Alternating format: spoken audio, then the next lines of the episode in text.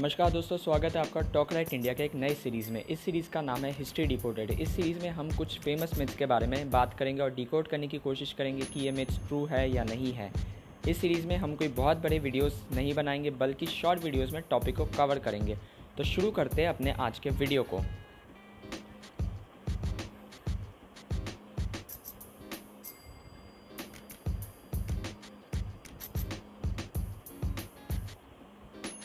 आज के वीडियो में हम बात करेंगे अकबर बीरबल स्टोरीज़ के बारे में। जो फेमस अकबर बीरबल स्टोरीज़ हमने बचपन में सुनी थी या फिर एनिमेटेड सीरीज़ में देखी थी, क्या वो सच है या नहीं। एक्चुअली हमें जब भी अकबर के टाइम की कोई इन्फॉर्मेशन चाहिए तो उसके लिए हमारे पास उस टाइम के कुछ रिकॉर्ड्स मौजूद है, जैसे कि अकबरनामा और आइनी अकबरी, जो उस टाइम की ऑफिशियल कोर्ट वर्क है।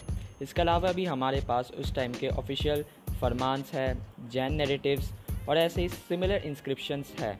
पर इनमें से किसी भी डॉक्यूमेंट या रिकॉर्ड में अकबर बीरबल के किसी इंटरेस्टिंग किस्से के बारे में कोई मेंशन नहीं है। ऑफिशियल रिकॉर्ड से इतना तो पता चलता है कि उस समय बीरबल नाम का एक मिनिस्टर एग्जिस्ट करता था, लेकिन वो अपने इंटेलिजेंस की वजह से या फिर कोई ऐसी अकबर बीरबल की इंटरेस्टिंग स्टोरी पूरे मुग़ल एम्पायर या फिर इंडिया में फेमस था, ऐसा कहीं पर भी हमें जिक्र नहीं मिलता है। जो सबसे पहला हमें जो डिस्क्रिप्शन अकबर बीरबल स्टोरी का मिलता है वो है एक एटीन सेंचुरी बायोग्राफिकल नैरेटिव जिसका नाम है महातिर उल उमरा। वहाँ पर ये महातिर अल उमरा जो है एक दक्षिणी भारत के उर्दू पोइट ने लिखा था और ये करीब अकबर बीरबल के टाइम के दो सौ साल बाद लिखा गया था, यानी करीब एटीन सेंचुरी में।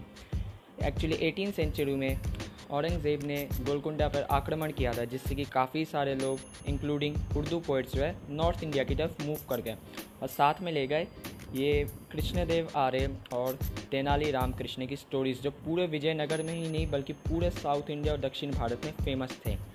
बाद में इन स्टोरीज़ को मुग़ल फ्रेम में ढाल दिया गया, जिससे कि वहाँ की उर्दू ऑडियंस को सूट करे।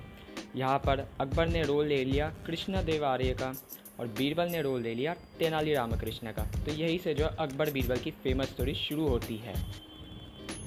बाकी तो आपका इस इशू पे क्या ओपिनियन है, मुझे कमेंट सेक्शन में ज़रूर बताएं। आज के लिए इस वीडियो में इतना ही, मिलते हैं अपने अगले वीडियो में। आपका बहुत बहुत धन्यवाद, नमस्कार।